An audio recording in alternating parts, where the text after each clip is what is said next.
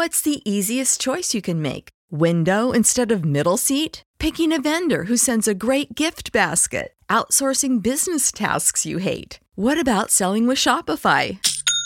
Whether you're selling a little or a lot, Shopify helps you do your thing, however you cha-ching. Shopify is the global commerce platform that helps you sell at every stage of your business. From the launch your online shop stage to the first real life store stage, all the way to the did we just hit a million orders stage? Shopify's there to help you grow. Whether you're selling scented soap or offering outdoor outfits, Shopify helps you sell. Wherever and whatever you're selling, Shopify's got you covered. Sign up for a $1 per month trial period at shopify.com slash try. Go to shopify.com slash try now to grow your business, no matter what stage you're in. Shopify.com slash try.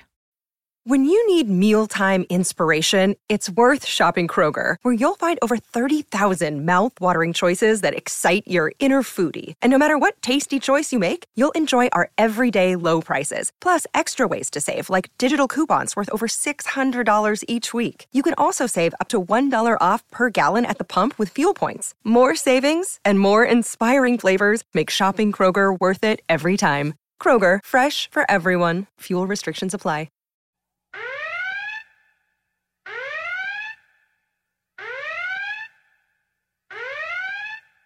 Attenzione!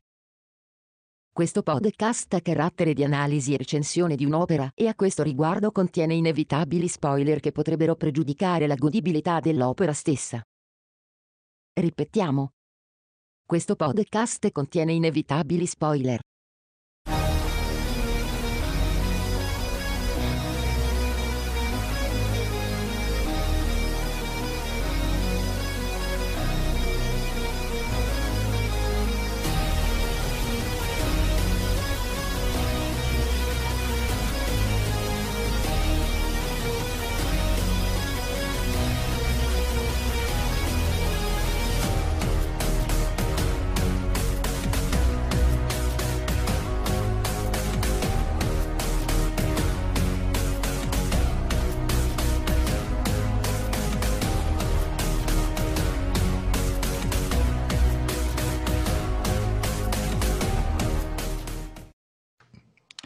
Buonasera a tutti, popolo di Star Trek, e benvenuti in questa nuova diretta di Talking Trek. Io sono Jared di Star Trek Discovery Italia e in compagnia con me ci sono Miles, curatore del blog tctrek.com, Max, cultore di Star Trek e Sofia, um, studentessa di cinema, radio e televisione. In questa puntata recensiremo la puntata numero 2x07 intitolata Luci e Ombre, ovvero Light e Shadows. Che è scritto, Max? Da chi è scritto questo episodio? Allora, questo episodio è stato mh, mm, scritto da Ted Sullivan e Von Wilmot e poi adattato per la televisione sempre da Ted Sullivan. A dirigerlo Martha Cunningham, che è un, un nome eh, collegato al mondo di Star Trek in quanto è la moglie di eh, Sarek, di James Rain. interessante, interessante. E allora ragazzi, ci scusiamo di nuovo per questa grafica un po' spartana, cerchiamo di risolvere nelle prossime settimane, purtroppo ho avuto un problema al PC e quindi dobbiamo ripiegare in questo modo. Salutiamo comunque anche i ragazzi che ci seguono sia su TG Trek, sia su Discovery Italia, sia su Fantascientificast. Allora, vogliamo dare un voto a questo episodio? Comincia Miles, poi Max e poi Sofia. Prego. Io questa settimana sono di maniche larghe perché do un bel 9. È un episodio che mi è piaciuto moltissimo. benché alcuni l'abbiano trovato lento, eh, sarà che sono innamorato della famiglia Sarek, eh, dell'interpretazione di James Frain, eh, e poi vabbè, vediamo Spock finalmente dopo metà stagione che lo stiamo aspettando, quindi sì, per me è un 9. Vorrei che fossero tutti così. Prego Max. Io invece sono quello che è diventato stretto di maniche do un 6,5 eh, sei e mezzo perché non ho apprezzato proprio a livello di storia il modo in cui eh, è stato introdotto Spock, mi aspettavo qualcosa di molto più emotivo, emozionante e invece l'ho trovata molto piatta e perché due o tre accorgimenti eh, sempre narrativi, proprio non mi sono piaciuti in questo episodio. Però mi è piaciuta molto la regia, che mi ha proprio dato l'idea che ci fosse del divertimento nel realizzare questo episodio. Prego, Sofia. Io ho deciso di dare un bell'otto a questo episodio perché l'ho trovato un episodio molto scorrevole e mm, sì, decisamente molto piacevole da guardare, anzi ti dirò, tra tutti quelli che sono, sono usciti fino adesso, almeno di questa seconda stagione, l'ho trovato anche quello volendo con le dinamiche più, più rapide, appunto, più, più, scorrevoli. Vogliamo ricordare che in questo episodio ci saranno degli spoiler, come, come in tutte le nostre dirette. ci saranno degli spoiler a paretta come se non ci fosse un domani, quindi eh, per, chi stesse, per chi fosse interessato a guardare questa, questa nostra diretta, mi raccomando, guardatevi l'episodio. Ecco. Ormai Sofia e... è la nostra spoiler girl ufficiale. Io invece ho dato un bel 7 perché diciamo ho apprezzato alcune cose ma non mi sono piaciuti alcuni sviluppi nell'episodio. Poi comunque ne parleremo più tardi. Allora, cominciamo subito con un bel recap su tutta la sonda. Che ne dici Max? Prego. Parliamo della, della piccola sonda che viene mandata all'interno di quella strana anomalia che si viene a creare eh, tra i residui tachionici dell'angelo rosso in orbita intorno a Caminar e che la Discovery si decide ad inviare al suo interno cercando di capire eh, diciamo, da dove arrivino questi residui tachionici. La sonda fa un balzo avanti di 500 anni e torna indietro torna indietro molto artefatta, molto modificata e eh, attacca la navetta che ha lanciato la stessa sonda. Caso vuole che sulla navetta ci siano il capitano Pike e il buon Vok Tyler che non vanno molto d'accordo e si trovano a dover collaborare causa forza maggiore. Questa è un po' una tematica tipica di Star Trek, i personaggi in conflitto che poi si trovano a collaborare tra di loro e alla fine dell'episodio diventano presumibilmente amiconi. Eh, questa sonda fra l'altro fa tanti danni, fa tanti danni e riesce in qualche modo ad hackerare la banca dati della navetta, di conseguenza quella della Discovery e di conseguenza anche, questo succede nella fine dell'episodio, Iriam, eh, la, la, l'umana potenziata che opera alla console e si ritrova in qualche modo condizionata da tre lucine rosse. Non sappiamo nulla di più perché questo è poi il cliffhanger con l'episodio successivo. E ciò che vi chiedo adesso è: vi è piaciuta la scena di Iriam e un po' tutto il generale degli sviluppi su questa sonda, tipo anche il teletrasporto di Stamez? Prego, adesso lascio la parola a Miles, poi a Sofia e poi a Max. Allora, sullo sviluppo di Ariam, eh, sì, perché evidentemente per come funziona Discovery c'è bisogno sempre di un, di un motivo per andare sia come dire, a concentrare su un personaggio e quindi che siano riusciti a trovare un modo per sfruttare questa natura di Iriam un po' umana, un po' cyborg, questo l'ho apprezzato. Eh, il teletrasporto di Stamez un pochettino meno perché siamo ai livelli del primo film di J.J. Abrams con uh, Kirk che viene teletrasportato sull'Enterprise durante la velocità di curvatura, insomma siamo sempre lo stesso sì. pensiero. Sì, sì, è, diciamo più, più, fantasy che scienze, poi, vabbè, poi lì c'è anche un altro pensiero mio personale che non, comincio a non apprezzare più particolarmente questo Stamez così simpaticone che è diventato. Preferivi quello eh. della prima sì, stagione. E, e, guardate che Stamez è uno dei miei personaggi preferiti di questa serie, però quando sembra sempre costantemente ubriaco, no, non mi piace più. Sofia invece?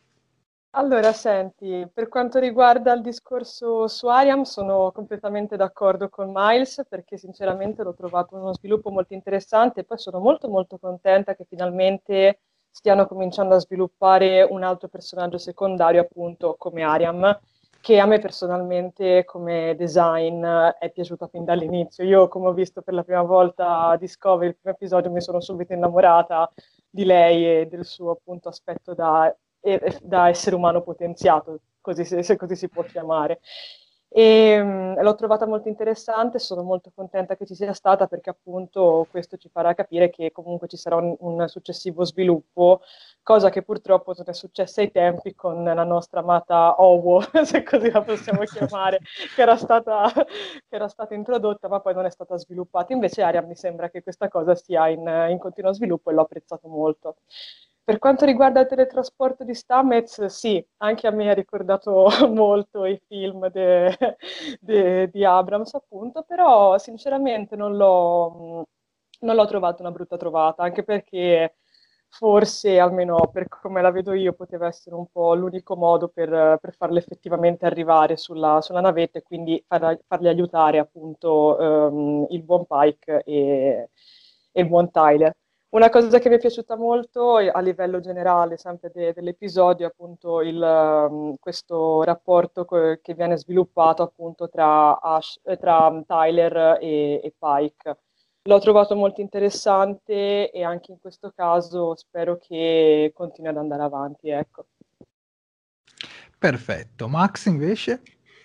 Eh, il discorso del, tra- del, teletrasporto sta diventando un po' una costante, indipendentemente da che tipo di teletrasporto sia, dalla Discovery o sulla Discovery, che ci siano gli scudi alzati, che ci sia velocità di curvatura, che ci sia una battaglia in corso, ci si può trasportare a destra manca col teletrasporto. E questo è un po' una contraddizione, una forzatura del buon vecchio canone di Star Trek.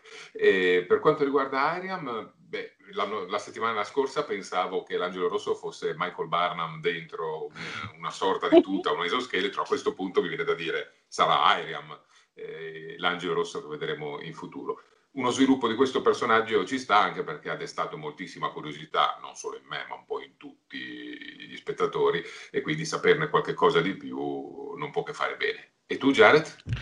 Ma sinceramente a me è stata la parte che è piaciuta di meno dell'episodio, tutta la vicenda della sonda, degli sviluppi, questo sistema di teletrasporto così un po' alla Carlone mi ha ricordato un po' Doctor Who quando si cercano le soluzioni all'improvviso e personalmente non mi ha fatto particolarmente impazzire. La scena su Iram, vabbè, è scontata, io amo i cliffhanger, quindi benvenuta quella scena nel mio cuore. Soprattutto ho trovato molto, mi è piaciuta a livello regia quell'inquadratura sull'occhio, eh, molto zoomata, l'ho apprezzata molto particolarmente. Anzi, vi dico, a livello regia questo episodio probabilmente è forse il migliore dopo Brother, almeno a mio giudizio, quindi sono molto contento. Però la parte, la vicenda della sonda e i suoi sviluppi un po' meno, anche quando la sonda li attacca, sembra un po' un Borg, quando cerca di attaccarsi a una nave e personalmente non mi ha fatto impazzire. A voi non ha ricordato un pochino il primo film, The Motion Picture, questa idea che c'è una sonda che viene sparata e poi sì, torna super sì, potenziata? Assolutamente. Sì, Tra l'altro, se posso aggiungere una piccola cosa, ehm, mi ero dimenticata di dirlo nello, nella scorsa puntata di Talking Track, ma mh, c'è anche nello scorso episodio, noi abbiamo una brevissima inquadratura dove Ariam viene, ci viene proprio mostrata in primissimo piano a metà volto e gli viene proprio inquadrato l'occhio sì. quando lei appunto sì. si ritrova i codici. E sinceramente questa cosa che le venisse di nuovo reinquadrato l'occhio l'ho trovato un po' un riferimento a quella scena, quindi effettivamente se lo guardiamo magari uh, con la consapevolezza del fatto che quest'essere, diciamo che le vedete, entra dentro, ecco, tramite gli occhi possiamo un po' vederla come un riferimento appunto all'episodio, succe- all'episodio precedente oppure un, un, continuo di ciò che era successo prima, ecco. L'ho trovata molto interessante, sinceramente, come trovata, ecco. Sì, non era... Vuoi aggiungere qualcosa, Miles? Sì, sì, volevo aggiungere che nonostante abbia dato un voto alto, eh, in realtà un, una nota di demerito c'è, perché tutta questa storia della, della, sonda e dello tsunami temporale, come lo chiama Tilly, avviene Qualsiasi a un cosa passo... contemporale più divertente. Fa cioè... figo, giusto. Però avviene praticamente a un passo da casa di, di Saru. Mm, que- no. Questa no. anomalia esatto. gigantesca no. un cataclisma temporale eh, accanto a casa di Saru e non gliene frega praticamente niente a nessuno, neanche allo stesso Saru. Oh, non so. Esatto. Sperate che nel prossimo episodio qualcuno dirà due parole su quello che è successo a Camina? Io spero di sì, perché Guarda, detto così... Vedremo più avanti, sono sicuro, il trailer del prossimo episodio e pare che di sonde ce ne siano tante nel prossimo sì. episodio. Eh, poi, poi, ci arriveremo con calma. Volevo aggiungere un dettaglio Prego. su ciò che aveva detto Sofia riguardo all'inquadratura dell'occhio di Iriam. Eh, parrebbe che quel tipo di inquadratura nell'episodio eh, 2x06, 2x06, eh, fosse una citazione di un'inquadratura della serie animata in cui ah, sì. veniva fatto un taglio molto stretto sull'occhio, no. credo, del capitano Kirk, adesso no. vado a memoria un po' così, eh, del capitano Kirk e sul retro si vedeva un altro ufficiale eh, che operava alle, alla console e che fosse stato un riferimento incrociato, diciamo, a questo genere di inquadratura. E dai, questo episodio era, è stato veramente pieno di easter eggs. Mi avete raccontato prima di un altro easter egg sulle console. Sì, sì, rimanendo a bordo della famosa navetta 5 su cui c'erano Pike e Ash Tyler, è stato rivelato in una scena e se fate un fermo immagine, a parte che la console stessa è un omaggio alla serie classica perché è piena di levette e bottoncini colorati, sì. ma mh, accanto a queste levette e bottoncini colorati ci sono delle etichette eh, che segnano evidentemente la funzione, che hanno le stesse sigle delle serie di Star Trek, TNG, DS9, Voi, End. Graziosa questa cosa, no? E considerando che la navetta è sull'orizzonte di un evento, di un fronte temporale, eh, ah, certo. avere questi riferimenti secondo me è molto poetico quasi. Molto Assolutamente. E dai, direi di arrivare a Spock perché oramai è il momento tanto atteso e adesso parliamo di questo Spock. La prima domanda che vi pongo è: Ethan Peck ha sorpassato la prova, sì o no, a prima impressione? Prego. Uh, a prima impressione per me sì. Non so se è stata tutta questa campagna pubblicitaria precedente su questo Spock con la barba che forse ha fatto passare lo shock iniziale. Eh, però io l'ho trovato abbastanza... Cioè, devo dire, eh, temevo che avrei provato una repulsione a pelle per questo spot, devo essere onesto. Però eh, all'interno della scena, del contesto, l'ho trovato abbastanza congruo. Certo, poi per il tipo di, di, personaggio che interpreta in questa fase, le battute che ha, è presto per dire è bravo, non è bravo, ci sta o non ci sta. Però per, per fare la parte del, del malato di mente, diciamo che è abbastanza credibile. Ti ha convinto. Sì. Max invece? A me della scena di introduttiva di Spock non è piaciuta la scena introduttiva di Spock. Eh... No, ma questa domanda mi devi dire soltanto se secondo te l'attore ci sta o non ci sta. Sì, sì, ci sta, per ora ci sta, per ora ci sta, però col eh, beneficio di inventario, nel senso aspettiamo di vederlo recitare come uno Spock sano di mente, poi daremo un giudizio più, più completo, più completo. Invece Sofia? dicendo... Ah, scusami. No, no, pre- solo che non mi è piaciuta la scena introduttiva perché hanno smorzato completamente l'hype. L'hanno sì. buttato lì, così, eh, beccatevi Spock. Eh, è questo che non mi è piaciuto. Vai, vai Sofia. Poi ne parleremo dopo. Prego, Sofia. Niente, Sofia è bloccata che sorride. Però sorride, è una buona cosa. Eh, beh, la recuperiamo. Scusate, mi, mi era perso Skype, chiedo scusissima, non so cosa ah, è successo. Okay. Eccola qui. E arrivo? Sì. In audio ci sei e in video stai arrivando. Scusissima. Ecco Sofia. Eh, Eccoci. Esatto. Allora Sofia, ti volevamo esatto. chiedere, questo Spock a sì. prima impressione ti ha convinto o no? Non lo so. ok. Allora, sinceramente non lo so, perché allora per alcuni versi sì, per altri versi forse no. Sinceramente credo che sia ancora presto, per, almeno per me, per, dargli, per dire effettivamente se sarà uno Spock valido come lo sono stati appunto i suoi predecessori, quali Nimoy e Quinto. Quindi ti dico, su questo mi trovi molto combattuta. Diciamo che il fatto la, della presenza di Spock, come avevo già accennato nello, nello, scorso episodio, mi lasciava un po', sì, ecco, perplessa per ritornare sempre a un termine che uso di solito. Um, perché avevo molta paura che, uh, diciamo, fosse già stato detto tutto riguardo, riguardo Spock. Spock.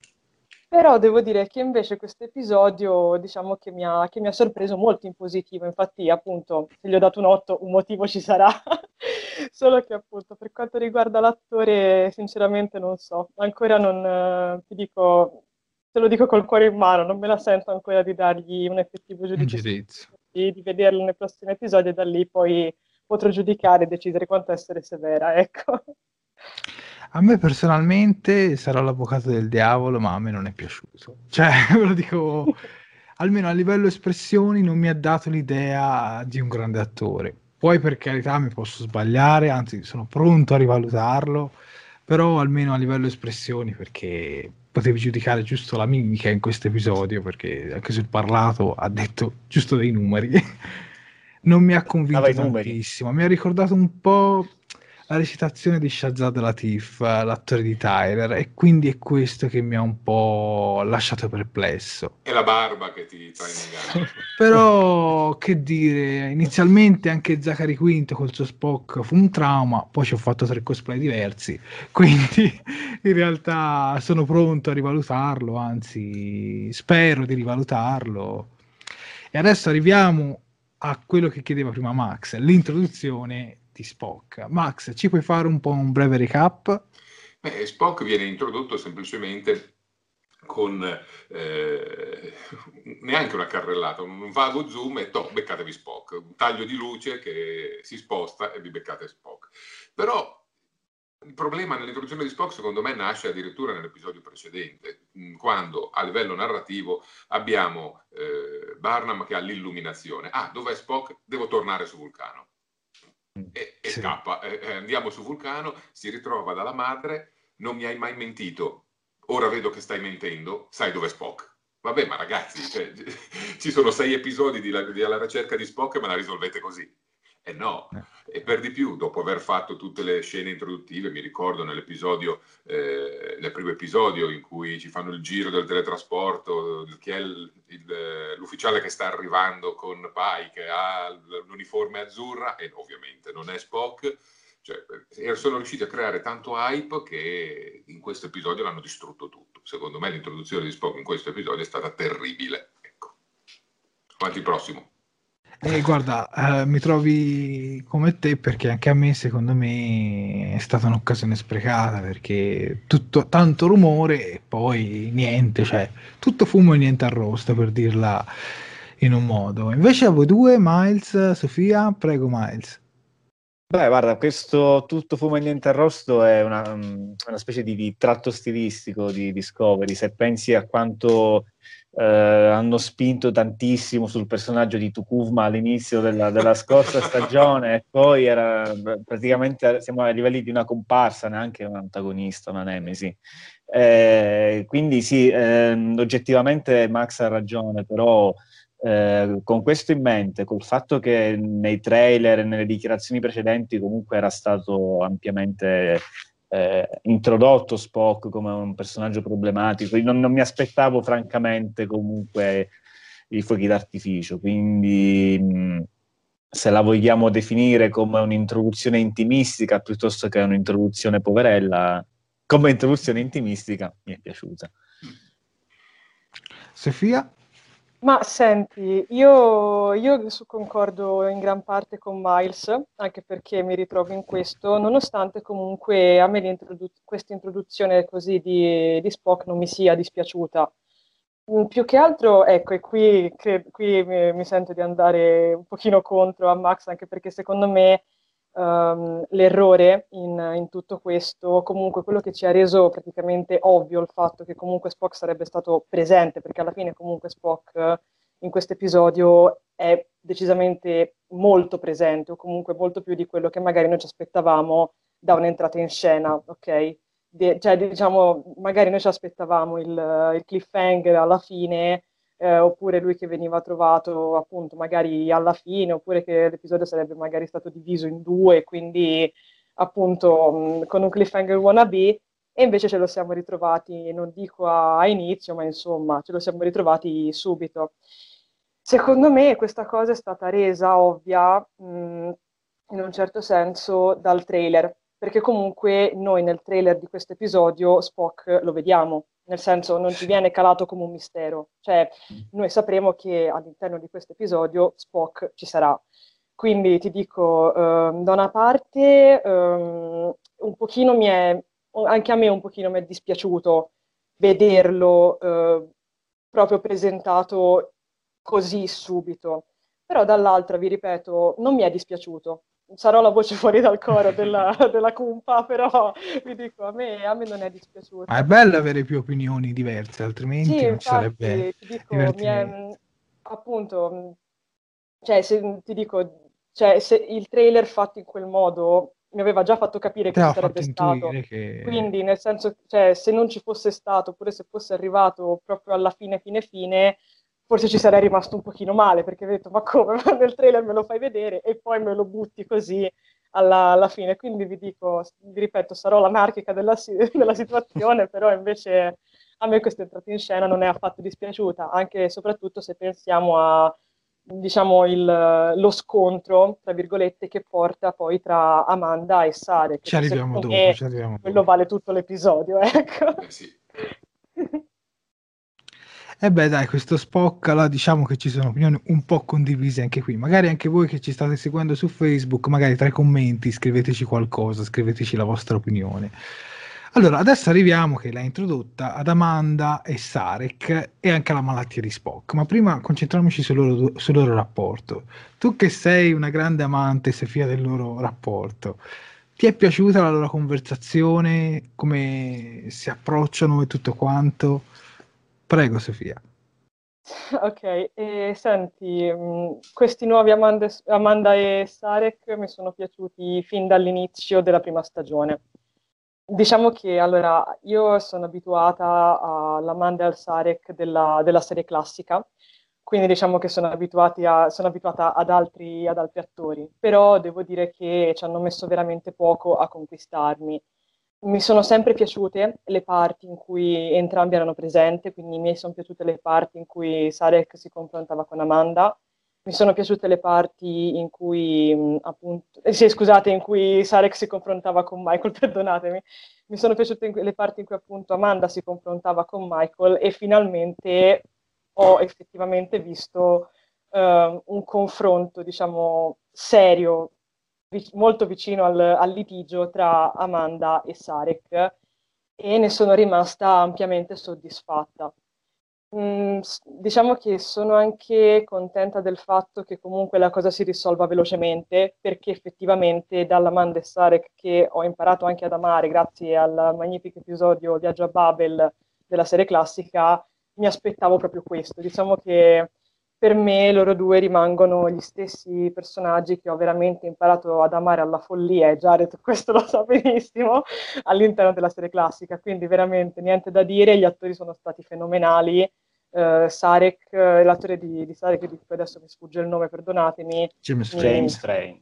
Ok, il, buon James mi sta, mi sta, convincendo sempre di più, la cara vecchia Amanda pure, quindi io spero che la cosa continui ad andare avanti e spero di rivederli ancora tante tante volte. Ecco.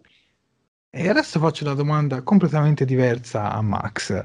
Secondo te, Max, questa Amanda, questa dei Discovery, è stata caratterizzata meglio o peggio rispetto a quella della serie classica? Con tutte queste informazioni. È stata caratterizzata meglio. Meglio prima di tutto perché ha più spazio, ha decisamente più spazio e quindi più tempo per essere caratterizzata. Ed è anche molto più calata nella nostra epoca contemporanea. È una donna moderna, ma moderna nella accezione contemporanea nostra del termine. È una donna che ha un ruolo paritario all'interno della coppia, che sa dire la sua opinione, sa eh, anche farsi da parte nel momento giusto, sa confrontarsi col proprio marito, un vulcaniano La, la presa vulcaniana ti stende ed è finita lì. Ecco, è un vulcaniano tosto, un vulcaniano molto molto severo con se stesso e severo anche con la sua famiglia. E, ed è forse eh, la scena più bella di tutto l'episodio per quanto mi riguarda il loro confronto e il nucleo portante di tutto questo episodio. Ricordiamoci che all'inizio dell'episodio le prime parole che Michael dice sono dedicate a ciò che le ha insegnato la madre, tra l'altro. Quindi si può dire che tutto l'episodio ruoti in un certo senso intorno a questa concezione di famiglia e alle parole della madre eh, di, adottiva di Michael e madre biologica invece di Spock, che ha un ruolo importantissimo. Per cui, per cui per me è promossa a pieni voti, un personaggio stupendo. Ma ti saresti aspettato quando annunciarono l'attrice che il personaggio avrebbe avuto tutto questo spazio oppure pensavi che sarebbe stato un terziario messo giusto come compagna di Sarek? Mm, non pensavo che avrebbe potuto assurgere a gloria così tanto, ecco. e lodo il fatto che l'abbiano resa così centrale e importante. Mentre a Miles invece gli vorrei chiedere, ma secondo te Spock non è un po' un cocco di mamma e Michael un po' un cocco di papà? Sarek. Uh, in realtà è un po' il contrario da come la dice Amanda, nel senso che Amanda ha riversato tutto l'amore che non poteva dare a Spock a, a Michael. Eh, poi però si sa... Però in le, questi le... ultimi episodi si vedono molto più vicino Michael rispetto a Sarek e Spock rispetto alla madre. Eh, eh, se dobbiamo fare un po' di psicologia spiccia, solitamente le figlie femmine sono più attaccate al papà, quindi probabilmente è, è anche per quello. Poi, tra l'altro, mh, ricordiamoci che nella scorsa stagione eh, Michael e Sarek hanno avuto un bel confronto telepatico che ha chiarito un po' di cose fra le due, quindi cioè, si è anche Tra l'altro è l'autore di questo episodio che è Ted, Ted Salman. Sì, sì. Eh, poi eh, probabilmente il rapporto con Amanda si è rotto un paio di episodi fa quando Michael ha detto ad Amanda di aver fatto qualcosa ma non spiega cosa a Spock per allontanarlo e lì, lì si è evidentemente spezzato qualche cosa. Ti pongo un'altra domanda Miles, ti saresti aspettato che Sarek avrebbe chiamato la sezione 31 per Spock? Uh, allora, mm, fermo restando che bisogna capire esattamente la sezione 31 come viene percepita in quest'epoca se una specie di super polizia o, o, comunque l'esercito cattivo, perché ancora non è chiaro come, come venga percepito dai, dai, cittadini della federazione. Però ricordiamoci che stiamo parlando della stessa persona che l'anno scorso avrebbe fatto saltare in aria Kronos senza pensarci due volte col piano dell'imperatore Giorgio, quindi sì, probabilmente ci sta che lui si fidi della sezione 31. E chissà se poi questa cosa avrà conseguenze, perché non, non è stata più nominata, eppure è una cosa grave. È vero. Visto che hai citato la sezione 31, adesso mandiamo una piccola clip sottotitolata da tctrek.com.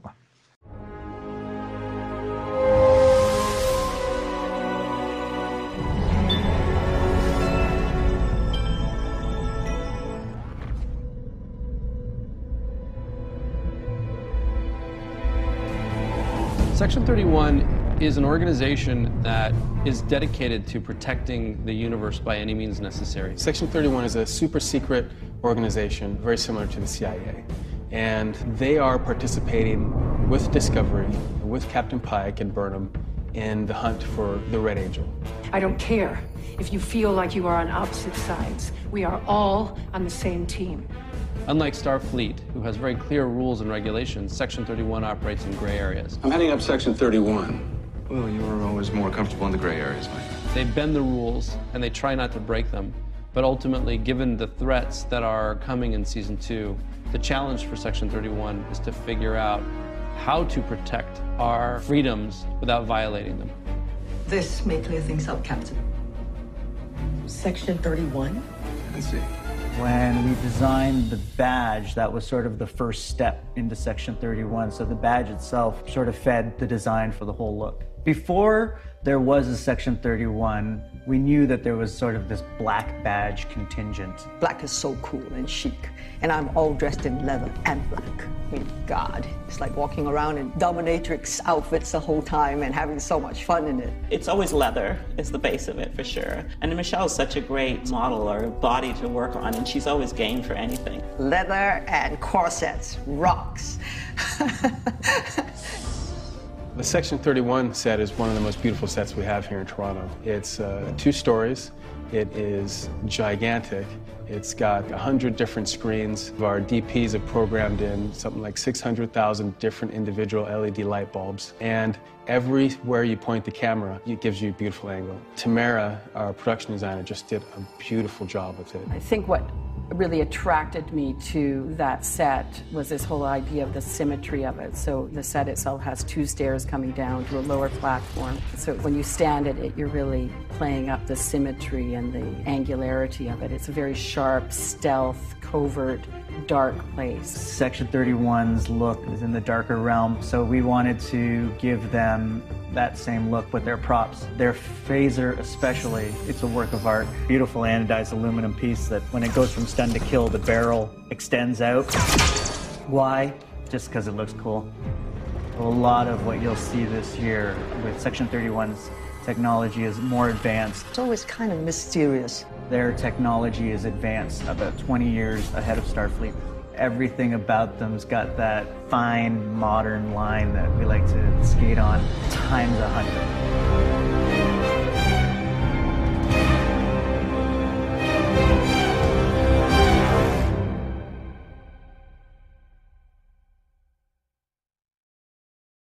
Bentornati su Talking Track, stiamo affrontando il personaggio di Spock introdotto in questo settimo episodio, eh, Luci e Ombre. Eh, iniziamo a parlare adesso di questa novità sul personaggio di Spock. Spock da piccolo aveva un disturbo dell'apprendimento, quello che per noi miseri umani sarebbe semplicemente la dislessia o comunque una forma di dislessia, per lui era l'etacterai, ovvero una forma di afasia o dislessia ereditata dalla sua parte umana.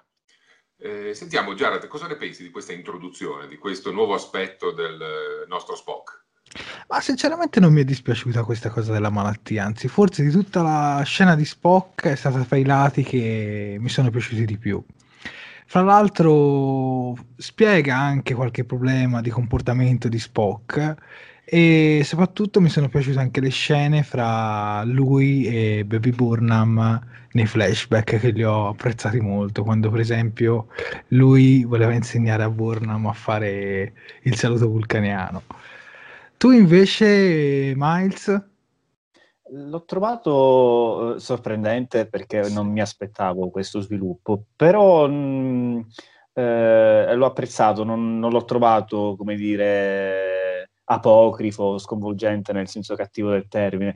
Tra l'altro ho letto che mh, ad ispirare questa decisione da parte degli autori c'è stato il fatto che eh, spesso eh, Spock, anche nella serie classica, come personaggio così, diciamo, solitario, così eh, super intelligente, è stato apprezzato da persone che eh, si rivedevano un po' in questo atteggiamento, eh, come dire, mh, eh, non, non, vorrei dire di uno spettro quasi autistico, per carità, però eh, sicuramente è un personaggio che ha fatto molta presa su un certo tipo di pubblico su certi tipi di giovani, chiamiamoli tra virgolette disadattati anche negli anni 60 e quindi gli autori hanno in un certo senso omaggiato anche quelle origini con, questa, con questa trovata. Sofia? Sofia? Ma ehm, io mi trovo a concordare anche qui sia con... Mi, mi, trovo a concordare un po' con tutti in realtà, anche perché comunque l'ho trovato uno spunto molto interessante e mi è piaciuto per l'ennesima volta, infatti continuo a confermare l'otto che ho deciso di dare a questo episodio. Uh, mi è piaciuto molto e mh, spero che diciamo, venga anche un pochettino portato avanti anche nel corso dei prossimi episodi, quindi che non sia una cosa detta e poi lasciata lì. Ecco, spero che appunto questa cosa abbia anche un po' magari delle qualche ripercussione, non saprei, magari non neanche qualcosa di troppo forte o di troppo pesante a livelli anche di trama, anche perché poi se no effettivamente comincia a diventare un po' pesantuccia la cosa, però appunto eh, ricollegandomi a quello che dicevo prima, diciamo che eh, secondo me questa cosa aiuta un po' a, a far scoprire un aspetto di Spock che noi con, i vecchi, con, con, con, le nostre vecchie conoscenze insomma non sapevamo, quindi una cosa aggiuntiva che, che si va ad aggiungere appunto al, al, personaggio. L'ho trovata molto interessante anche perché secondo me aiuta anche molto, cioè è come se fosse un po' l'ennesimo aggancio a, alla sua componente umana, appunto. Infatti questa, cosa, questa malattia gli viene trasmessa appunto dalla madre che si rende anche conto della cosa, perché in un certo senso noi vediamo anche una Amanda che quando ne parla è, è turbata, è come se come si sentisse in colpa. E l'ho trovata molto bella, anzi, in, vedere Amanda che, che, ne parla in quel modo mi ha, non dico che mi ha quasi commosso, ma insomma eravamo lì anche perché ho visto veramente, sono riuscita a vedere in lei appunto una madre che si sente in colpa per questa cosa, quindi non, non solo l'essere umana, quindi magari non essere neanche all'altezza di, di Sarek, ma, ma, avere pure passato questo, questo disagio, ecco, questo disturbo al figlio. L'ho trovato una cosa molto bella e appunto spero che non si vada perdendo, ma che rimanga comunque appunto attiva all'interno di, di Discovery, ecco. Sicuramente è una cosa che aggiunge al canon eh, cose in più che non sapevamo, ma devo dire che comunque non ha stonato e questo non è da poco. Aggiungere nuovi dettagli su un personaggio che possiamo dire oramai conosciamo a memoria e che insomma è riuscito a fare il suo compito. Il prossimo argomento di cui vi volevo parlare è la sezione 31, ritornando alla sezione 31, ma l'ingresso di Michelle Yeoh nei panni dell'imperatrice Giorgio. Non vi è sembrata un po' una chiamata così? C'è bisogno della sezione 31, vieni Michelieu, fa la tua scenetta e poi sparisce. Cioè io l'ho trovato un po' troppo fugace questa scena, nonostante il personaggio sia diventato un po' più simpatico, un po' più ammorbidito rispetto alla prima, che comunque era un po' più antipatichello, eh, almeno nella seconda parte della stagione. Voi che ne pensate? Max? Io penso che l'utilizzo di Michelio, in questo caso dell'imperatrice eh, Giorgio, nella stazione 31 in questo momento sia eccessivo, ovvero mm. la sta utilizzando come Deus ex machina, sa tutto sì. di tutti, ha un'informazione giusta nel momento giusto, arriva, sconvolge le cose quel tanto che basta per far andare avanti la storia. E e sta diventando un po' gratuito il suo personaggio, secondo me. Capisco che devono renderlo simpatico, farci perdonare, farle perdonare pardon, i crimini che ha commesso e farcela accettare come personaggio principale di una futura serie televisiva. Eh, capisco che non possono neanche danneggiare il personaggio perché devono lasciarla in vita e devono portarla avanti però a questo punto è troppo, a questo punto è troppo e fra l'altro le trovate che, lei, che le vengono messe in bocca sono spicciole, sono troppo gettate lì, anche queste. L'esempio è eh, lo scoop finale sul coinvolgimento di Leland in una determinata cosa, non so se vuoi che l'anticipi. è, è, è, una cosa, poi ci torniamo dopo, è una cosa che secondo me andava introdotta un po' più gradualmente, invece che buttarcela lì davanti alla Beautiful, proprio il cattivo della situazione. Vabbè, per cui per me è esagerato e gratuito. Via. Tu Miles su Michelieu? Eh, non sono molto d'accordo con Max, proprio per, sì, proprio per quello che hai appena detto su questo riferimento sul segreto di Leland. Questo non lo rende eh, esattamente l'opposto che gratuita, cioè stanno usando questo personaggio per eh, fare eh, evidentemente sottolineare che il cattivo è Leland e non è lei. Cioè, se non ci fosse lei in questo momento, nella sezione 31, eh, avrebbero preso Spock, gli avrebbero cancellato la testa con, quella, con quell'arnese che gli mettono a posto per prendersi i ricordi. Eh, eh, Burnham non saprà mai il segreto che la riguarda, quindi in un certo senso il suo scopo c'è in, in questo momento nell'organizzazione. Sul fatto che sia tutto fatto un po' alla Carlona, questo sì, mm. questo sì, questo sicuramente. Sofia? Però è un po'... Ah, scusa. No, no, no, ho completato. Ma eh, senti, io anche qui mi trovate in un giudizio un po' neutrale tra i vostri, nel senso che allora mh, mm, io si- sarò sincera, ma preferivo la, diciamo che se devo fare un piccolo bilancio, la, la, l'imperatrice Giorgio che abbiamo conosciuto nella prima stagione mi piaceva molto, ecco, e forse mi piaceva anche un pochettino di più rispetto a, a questa, all'imperatrice che, che, ci stanno, che ci stanno introducendo adesso, nonostante comunque io trovi, come, come sostiene anche, anche Miles giustamente secondo me, che, eff- che, il suo ingresso nella, nella sezione 31 sia comunque eh, effettivamente utile e ci serva appunto per, per, calcare la mano sul fatto che alla fine il, il, il villain, se così lo possiamo chiamare, in questo caso è Leland.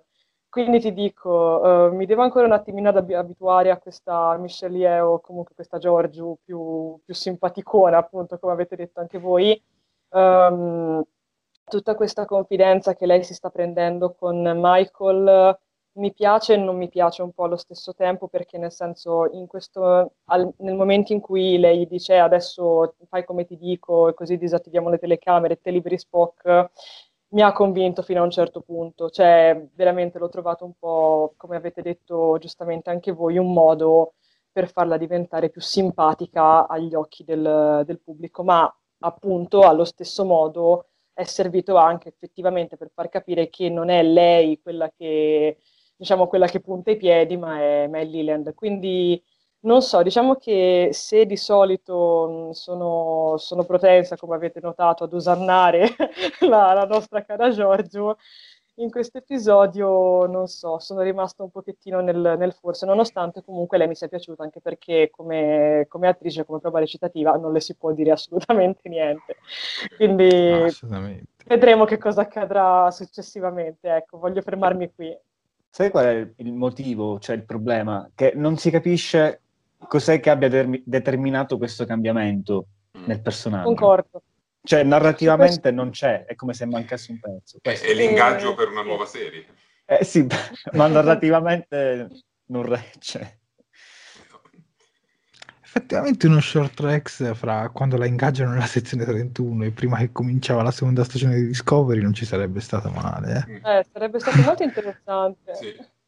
A, a, me piacerebbe uno short tracks in cui vediamo il capitano Pike, il capitano Giorgio e il capitano Lorca, quello buono, assieme a un tavolo a raccontarsi le loro storie. Sarei curiosissimo di vedere tre emblemi della federazione e della flotta. Suggerisci questa cosa su Twitter perché è molto interessante. Lo farei volentieri, sì. Comunque sicuramente a me Giorgio in questa seconda stagione non è che non mi dispiace il personaggio, perché comunque i dialoghi mi piacciono tutti. Il problema è che nel corso della trama non la vedo così incisiva buttarla quei 10 minuti ad episodio e fare un colpo di scena e sparire via, come anche nel terzo episodio quando si presenta un po' come un antieroe Marvel che tira fuori le sue armi, uccide tutti e poi fa i ricatti e poi se ne va, insomma, anche qui boh, è stato strano. Comunque adesso arriviamo all'Eland, visto che l'abbiamo accennato, al colpo di scena. Allora, personalmente adesso comincio io. Personalmente a me non è dispiaciuto, anzi, forse una delle rivelazioni che fino ad ora, sinceramente, su questo episodio non le ho trovate male. Cioè, mi ha convinto sin da subito e soprattutto mette un po' di pepe sul passato di Burnham, che è sempre stato un po', come dire, tralasciato. Sappiamo che viene adottata da Sarek e poi ucciso, de- ucciso i genitori dei Klingon e lasciata lì. Invece adesso sappiamo che c'è qualcosa in più. Prego, ditemi anche la vostra opinione. Prego Miles, poi Max e poi Sofia. Non lo so, sinceramente non, non, sentivo l'esigenza di mettere anche quest'altro mm, elemento sul piatto, considerando t- tutte le altre cose che già ci sono sulla seconda stagione. E poi non, non mi è piaciuto il modo in cui, è stato, in cui è stato fatto. Cioè, devo essere sincero, la prima impressione che ho avuto, la prima cosa che ho pensato, ho detto, ma cos'è il segreto su Canale 5? Non... Eh, non lo so, mi è sembrata. Ops, mi è sembrata.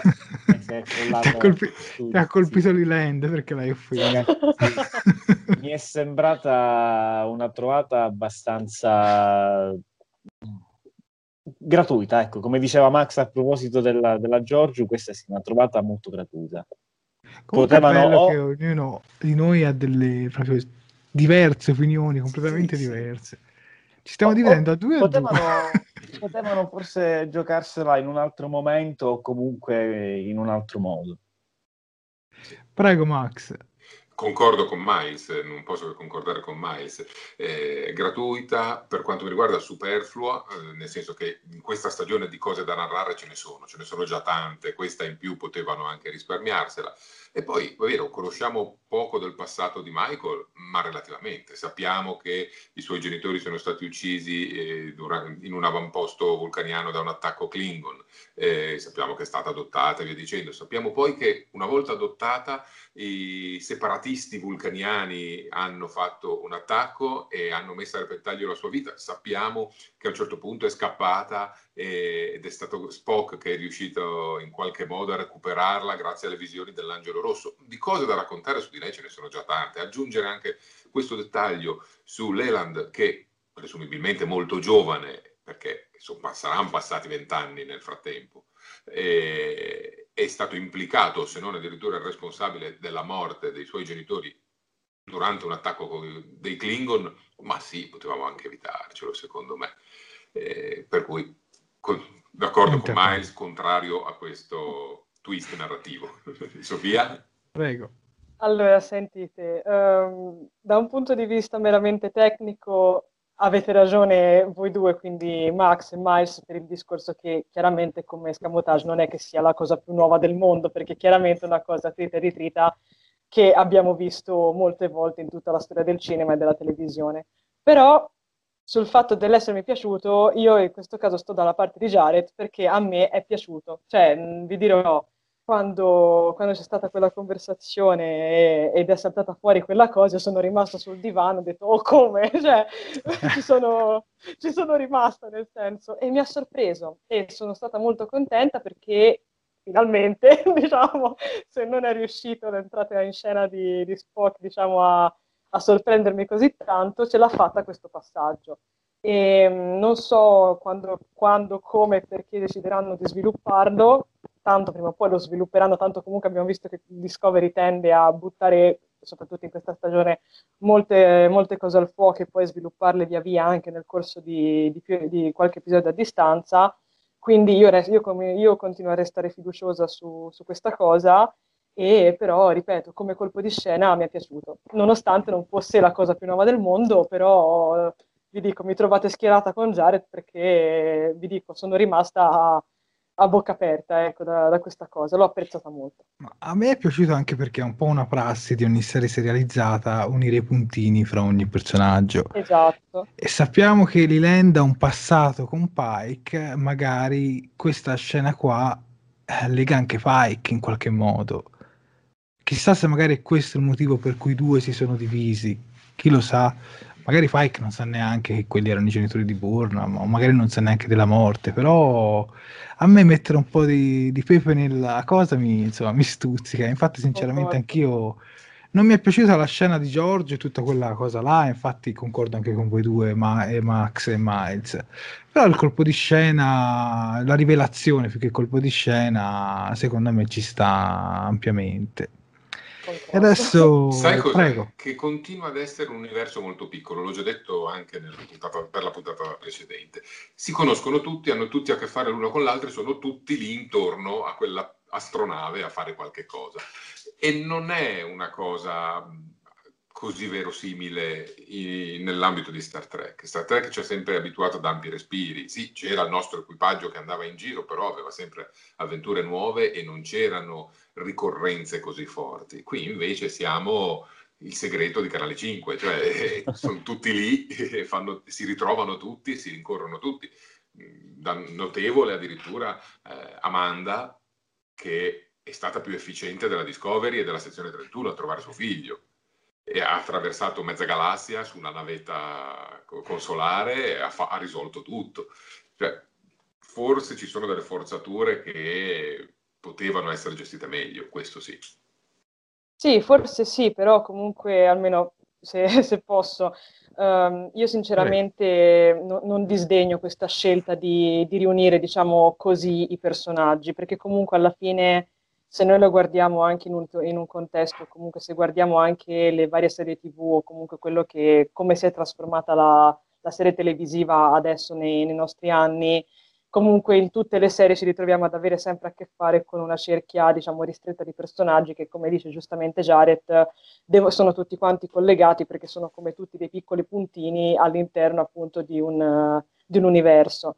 E eh, sinceramente, appunto, questa cosa che, che noi ritroviamo questi, questi, personaggi anche in più situazioni, ed effettivamente sì, ok, gli, gli spazi sembrano ristretti se, perché lo sembrano, ok, però ti dico, non, non, mi dispiace perché almeno io che sono abituata a vedere, uh, a vedere magari moderne. Serie, serie moderne, serie appunto realizzate dagli anni 2000, ecco, in, in giù, nonostante comunque mi sia recuperata anche vecchie perle, però ti dico, non, non mi dispiace, anche perché diciamo che secondo me è un modo di, di, di introdurre persone, diciamo di, di, portare avanti la cosa che um, tra, tra, qualche virgoletta non ci fa perdere di vista i personaggi, cioè fa in modo tale che noi non ci dimentichiamo dell'esistenza di determinati personaggi. E sinceramente questa cosa la approvo, cioè sono ti dico, mi piace, cioè, la, la approvo anche perché io che ho la memoria di un pesciolino rosso finirei, per, finirei per dimenticarmi molte cose. Invece ti dico, questo universo che sì, può sembrare ristretto, ma che alla fine fa, fa tornare un po' tutto, mi piace, ecco. Mm-hmm. E ti dico... Ok, va bene, no, per carità. Sì, no, ma perché, sì. cioè, anche secondo me, perché comunque in una serie serializzata, cioè, sai, quando avevi un episodio, lo cominciavi e lo finivi, non potevi fare troppi collegamenti con un personaggio specifico, ma quando questo personaggio è ricorrente, comunque ritorna spesso, è normale che io mi devo affezionare a questo personaggio e tu mi devi aggiungere più dettagli. Ed è diciamo per questo che... che a te sì, prego. Per noi vecchi, penso, non so se Max sarà d'accordo con me, questo approccio è più da fanfiction. Le fanfiction sì. sono così. Cioè, sì, fanno del, scrivono delle cose per i fan in cui tutto deve collegarsi con tutto perché il fan si aspetta che tutto Ma si colleghi. Cioè, io se penso a una serie moderna, penso anche a Westworld. Alla fine, quando arriva alla fine della prima stagione, ora non voglio fare spoiler, anzi non dico niente, comunque ogni personaggio è collegato fra loro, anche chi non lo sapevi, cioè chi non l'avessi mai immaginato poi era collegato fra loro, infatti poi crei un sacco di plot twist alla fine, per dire, quindi secondo me non è un, una brutta cosa, no, poi dipende come me. la strutturi, insomma, e tutto quanto. Chiaro, ovviamente quello dipende anche un po' dalle mani degli sceneggiatori quanto sono abili appunto a creare questo, questo legame però esatto. vi ripeto, potrà sembrare una, una fanfiction, ma vi ripeto, a, a me, diciamo dalla mia, mie, dalla, dall'alto dei miei 21 anni, non, non dispiace affatto ecco, come sistema. E adesso prego Max, prego. No, no, no, volevo eh, eh portare avanti il, il, discorso, ma fai pure. Beh, direi che adesso siamo arrivati alla rivelazione di Talos 4. Ecco, questa rivelazione qua invece al contrario a me non è piaciuta perché mi sembra un, espedie- un espediente super abusato in moltissime serie, ma veramente quasi un cliché. Qualsiasi serie che l'altro giorno ho visto i Visitors, la serie del 2009, anche lì hanno fatto la stessa cosa, ma veramente c'è cioè, questa cosa che inserisci dei numeri e poi questi numeri significano una rotta o qualunque cosa che portano a un indizio successivo Ecco, personalmente l'avevo già bello intuito da quando Spock scriveva sul muro, sulla parete rocciosa. Avevo già intuito che si sarebbe arrivata una cosa del genere. Beh, se ci fai caso, eh, è la prima cosa che dice Michael Barnum. Cosa sta scrivendo? Delle coordinate, delle... Sì, te l'ha detto. La prima cosa che dice è le coordinate. Però, però, però ho apprezzato comunque un ritorno a Talos 4 4, sì, sì. 4, Talos 4, sì, sì. Talos 4 perché sinceramente si sapeva perché era, era stata già trapelata la notizia che si sarebbero visti i talosiani. Però sicuramente ecco quella rivelazione lì comunque al di là che non mi è piaciuta la cosa prima mi piace l'idea insomma di tornare a Talos 4 prego ditemi anche la vostra Max, Miles e Sofia. Beh, si sapeva, l'hai detto tu, eh, era ventilata questa cosa, eh, ma avendo nella serie un Pike, eh, un, uno Spock con problemi di mente, eh, tornare a Talos Quarto forse era la cosa più ovvia che potesse succedere. Mi chiedo, uno spettatore che non ne sa nulla di Star Trek, come rimanga alla fine di questo episodio, rotta per Talos 4. E allora, cioè, cosa ci andiamo a fare a Talos 4? Vabbè, invece per noi fan eh, è un colpa al cuore, qualcosa eh, di altamente emotivo. C'è da fare un'osservazione però. Nessun computer ha segnalato che Talos IV è coperto dall'ordine generale 7, che implica la pena di morte per chiunque ci metta piede. Interessante questa cosa. Non male. Sì, l'ho, l'ho, notato anch'io, infatti mi sono subito chiesto se allora questo ordine generale 7 entra in vigore dopo quello che vedremo in Discovery, piuttosto che dopo eh, la, la, missione di Pike raccontata nello zoo di Talos. Perché e siccome come... la domanda me la sono posta anch'io, sono andato a rivedermi i vari episodi della serie classica che parlano esattamente di Talos IV. Uh-huh. Quindi il pilot di, di, Star Trek serie classica e poi l'episodio L'ammutinamento in due parti Oddio. che riprende i pezzi di, eh, di, quell'episodio per farne un nuovo episodio. Ebbene, Miles, hai ragione, non viene citato da nessuna parte che l'ordine generale 7 venga applicato da, subito dopo la missione di Pike su Talos IV. Nel senso che viene citata che mh, il divieto di eh, andare su quel pianeta e che l'unica astronave che vi ci sia recata è le, l'Enterprise nelle persone di Pike e Spock. Ma il momento in cui si applica l'ordine generale non viene detto. Per cui potrebbe essere successivo e in questo caso potrebbe non, non applicarsi ancora l'ordine generale 7. Mm-hmm. Molto interessante questa cosa. Prego, Miles. No, io mh, devo dire che invece ho trovato originale no, chiaramente originale no, perché tu l'hai spiegato, non è un, una trovata originale quella delle coordinate, però eh, per come si era, mh, eh, come dire, messa in moto tutta la seconda stagione, pensavo che si sarebbe andati su Talos eh, circostanza spoilerata mesi prima dallo stesso Alex Kurtzman, perché in questa serie fanno così, muore il dottore e ti dicono che tornano, eh, poi prima che arrivi alla serie ti dicono guardate che andiamo... Mm, boh. Comunque, eh, pensavo che si sarebbero arrivati sul Talos 4 inseguendo uno dei sette segnali, invece il fatto Anche che ci si arrivi... Invece il fatto che ci si arrivi eh, per volontà di Spock, per volontà non si sa bene quanto cosciente, perché Spock in questo momento non è pienamente in sé,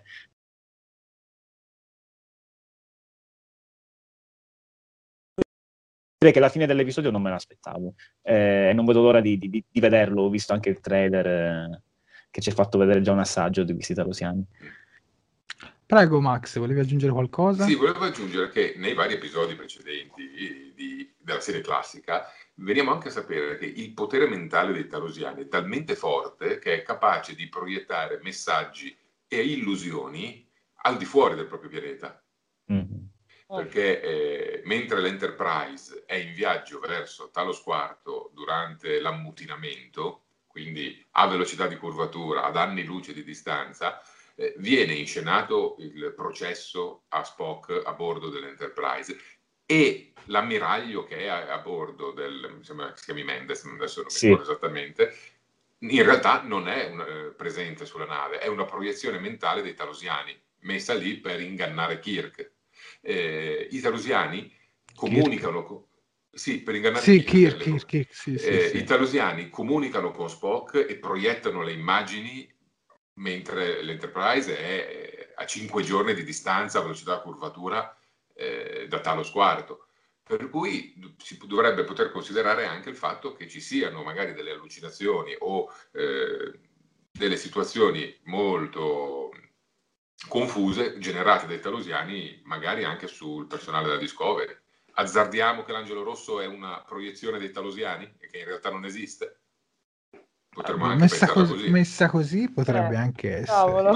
Sì, perché nella serie classica hanno un potere immenso, mm-hmm. alterano completamente la realtà e non se ne mh, capacita nessuno.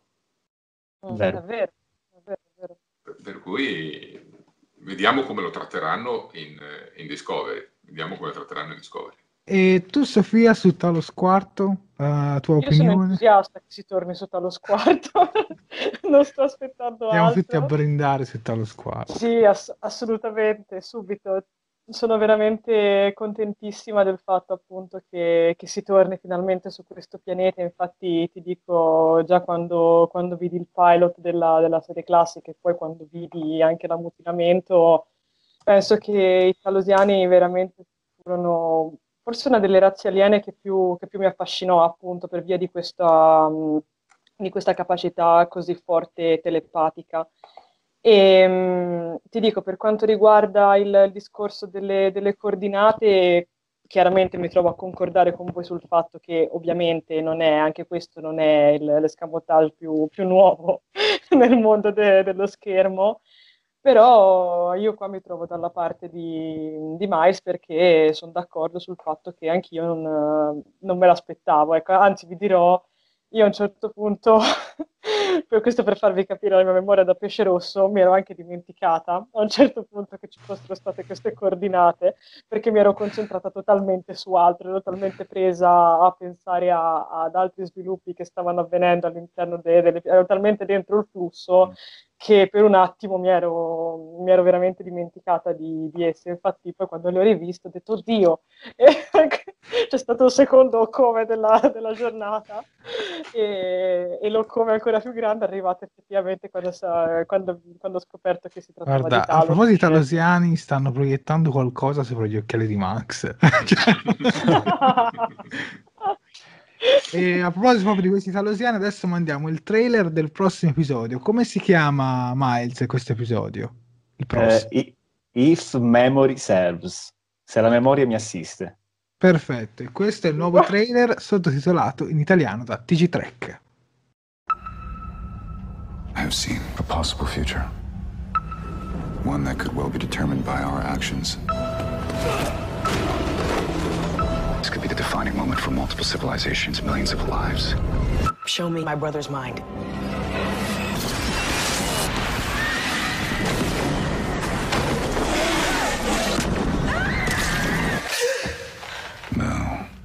You see. Bentornati su Talking Track, questo era il nuovo trailer del prossimo episodio che andrà in onda questo venerdì su Netflix. Allora ragazzi, cominciamo a parlarne. Abbiamo visto la presenza dei nostri amati, precitati talosiani. Come vi è sembrato questo nuovo restyle estetico, Max?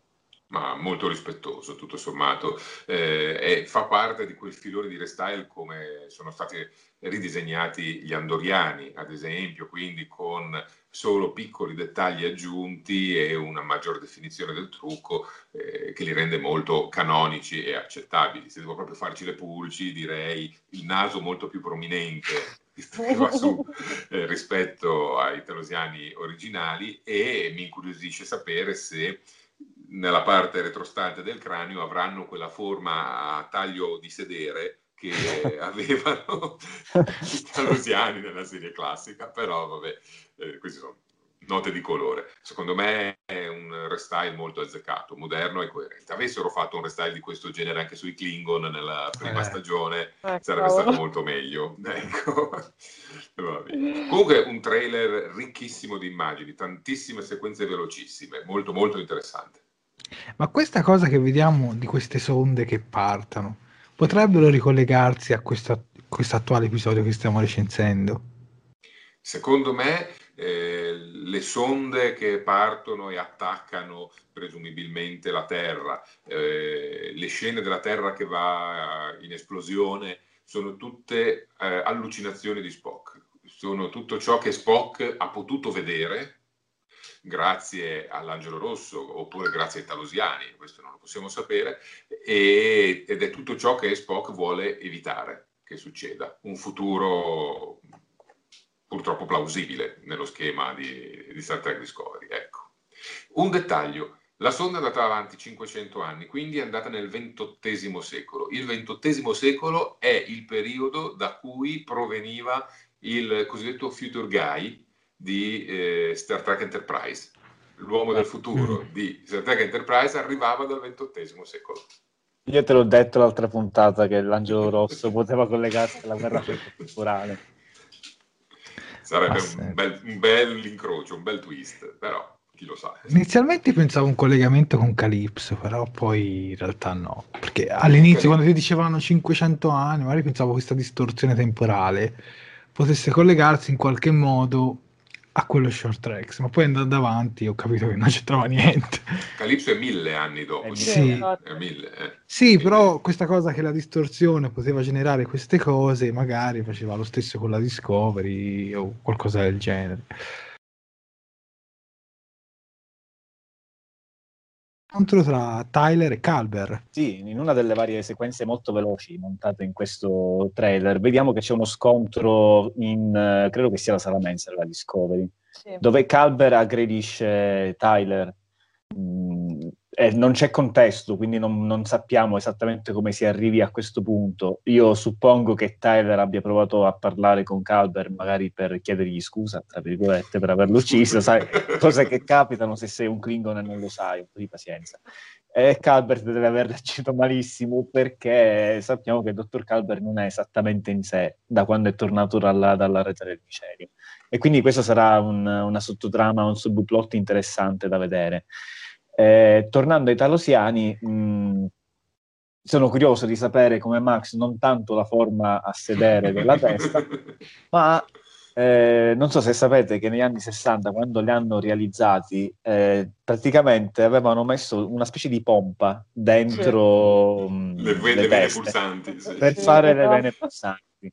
Eh, ovviamente non so se, non penso che nel 2019 abbiano usato le pompe, probabilmente se la faranno useranno la CGI, però ecco, mi chiedo se anche gli talosiani di Discovery avranno le vene che faranno tutum, tutum, tutum. Ho letto in un'analisi dettagliata del trailer che nelle poche, pochi decimi di secondo che si vedono pulsano le vene. Oh, va, allora è cambio. Ottimo. Allora è A te Sofia che impressione ti hanno fatto questi talosiani? Anche tu che si può dire quasi, ora, neofan no, ma comunque un po' meno esperta, come ti sono sembrati?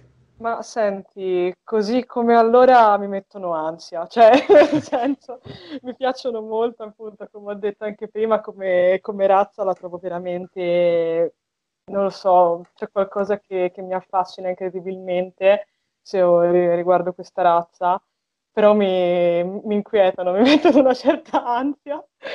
Il restyling mi piace molto e spero tantissimo nelle, nelle vene pulsanti e sper- lo spero davvero tanto perché sarebbe proprio quel tocco di classe in più che, che, li rendrebbe ancora più belli visivamente. Infatti a me visivamente piacciono molto, ecco, nonostante mi mettano ansia, ma va bene questo.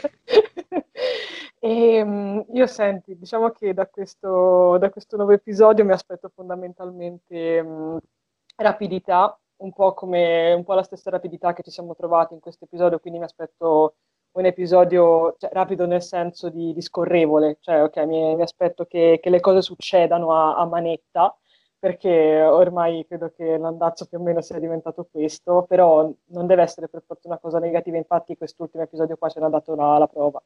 Mi aspetto tanti talosiani, soprattutto, e soprattutto mi aspetto non, non, solo manate, ma anche proprio dei, dei confronti tra, tra Calver e, il buon, il buon, Tyler. Infatti sono, sono molti in hype per questo prossimo episodio, davvero. E per quanto riguarda Spock, anche lì mi aspetto, non dico grandi cose, ma quasi, ecco. Ma secondo voi si vedranno quei talosiani che erano presenti nell'episodio dello Zoo di Talos? Proprio quei due precisi Secondo me sono loro, ovviamente, sì. nuovi attori, sì. nuovo look, però sì. sono loro. Fra l'altro, all'epoca... Secondo te anche Vina c'è possibilità di vedere? Magari ci fosse... Magari, oh, magari, magari, magari, Ma oh, ci potrebbe essere anche Pike, in un certo senso. Ci potrebbe essere anche l'illusione di Pike, perché poi Vina viene lasciata lì con l'illusione di Pike. Eh? Quindi si potrebbe vedere addirittura Pike. Eh, magari guarda, sarebbe bellissimo secondo me se magari in, in un'immagine fugace o in, un frame. in un'illusione, in un frame ci facessero vedere una scena dell'epoca. Mm. Ah, sarebbe molto, molto. Oh, yeah. eh, sì, però però vabbè, forse chiedere troppo questo. Anche perché avrebbero le uniformi sbagliate, quindi non, non potrebbe. No? Ricordo a chi ci sta seguendo su Facebook di scrivere nella sezione commenti anche la loro opinione su questi talosiani, secondo loro su che cosa succederà, insomma, nel prossimo episodio. Insomma, possiamo dire uh, che, questo episodio, eh, questo episodio, che questo trailer ci ha convinto tutti quanti, allora. Sì. Se doveste dare un voto al trailer, questa è una domanda particolare. Ti deve dare anche zero. No, no, no, zero no. Yeah. No, per me 9. Eh, io questa sera sono l'uomo dei 9. io vado su 8. Oh. Sofia? Oddio. eh, Non lo so, ah, però comunque credo anch'io 9. 10 sarebbe troppo esagerato. Andiamo con un 9 perché 10 secondo me sarebbe troppo esagerato. 10 non- quando ci so fanno vedere l'Enterprise. da Bravo.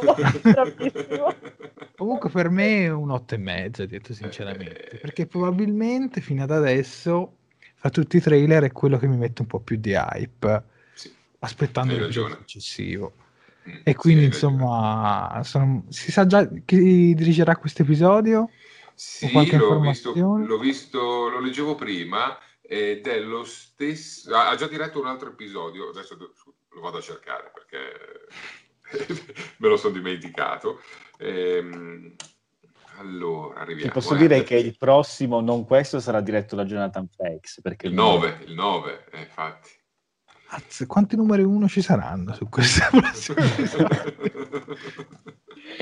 Vabbè, tanto possiamo dire Jonathan Frakes che dirigerà degli episodi della serie di Picard comunque. Sì, anche. Serie di Picard che tra l'altro proprio in queste ore ha ricevuto già delle conferme come casting ufficiale. Ma poi per Vabbè, tutti dai, i nel dettagli... frattempo che Max eh, ci stavamo riempendo, ricerca stavamo riempendo, infatti. Eh, allora, sarà TJ Scott che aveva già eh, diretto, se adesso vi dico, vado a cercarlo perché non me lo ricordo, l- l'episodio The Wolf Inside Ah, della sì. prima Sì. stagione, che cos'era l'episodio in cui veni- scoprivamo la duplice Tyler, realtà di Tyler. Tyler, Sì, Tyler, sì. E paradossalmente torna nell'episodio in cui Calber Picchia cerca Tyler. di sistemare i conti con, eh, con Tyler, eh, che è una cosa che personalmente attendo con ansia perché spero che la trattino bene e spero che gli diano un bel peso a questa situazione, eh, perché se no Calber non serve a niente. Dai, Bravo, bravo, concordo. Hai visto concordo. che siamo in chiusura? eh, Miles, volevi aggiungere qualcosa delle ultime notizie sulla serie su Picard? E poi chiudiamo. Sì, sì, sì, allora ehm, le ultime notizie sono che comincerà a essere girata il 14 aprile, eh, fine delle riprese previste il primo ottobre, quindi abbastanza breve perché siamo, parliamo di 5 mesi, 5 mesi e mezzo, una cosa del genere.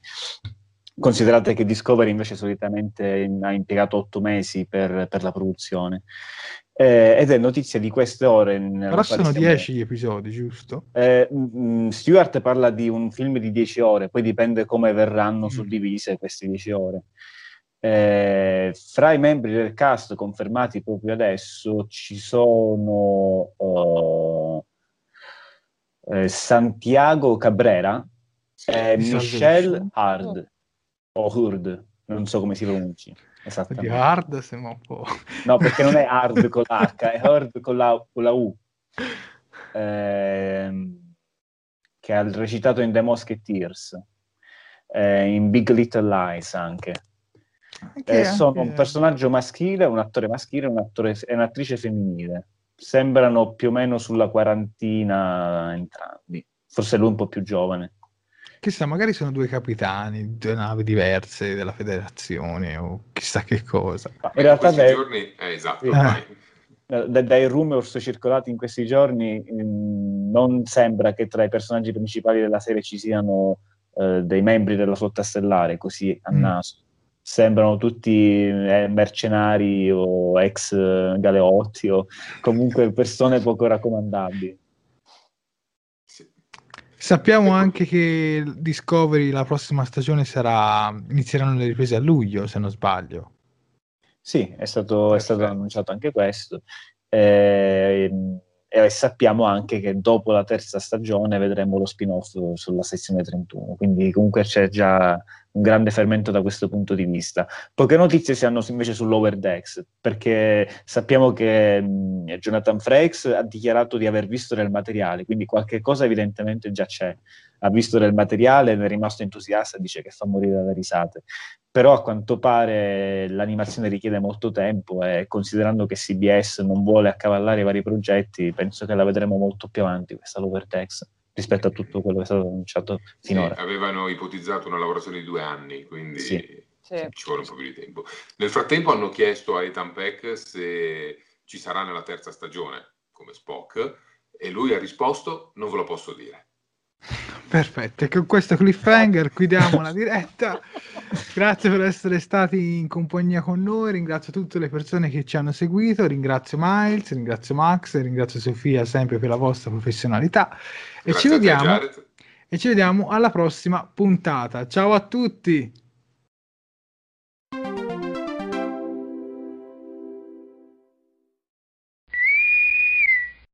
Fantascientificast e Talking Track sono produzioni amatoriali, non si intende infrangere alcun copyright, i cui diritti appartengono ai rispettivi detentori. Fantascientificast e Talking Track non sono in nessun modo affiliati o sponsorizzati da CBS Corporation o da chi detiene l'uso del marchio Star Trek in Italia. Il podcast ha carattere esclusivamente ricreativo e divulgativo, non ha alcun scopo di lucro e viene diffuso gratuitamente. Autorizzazione SIAE 56125359.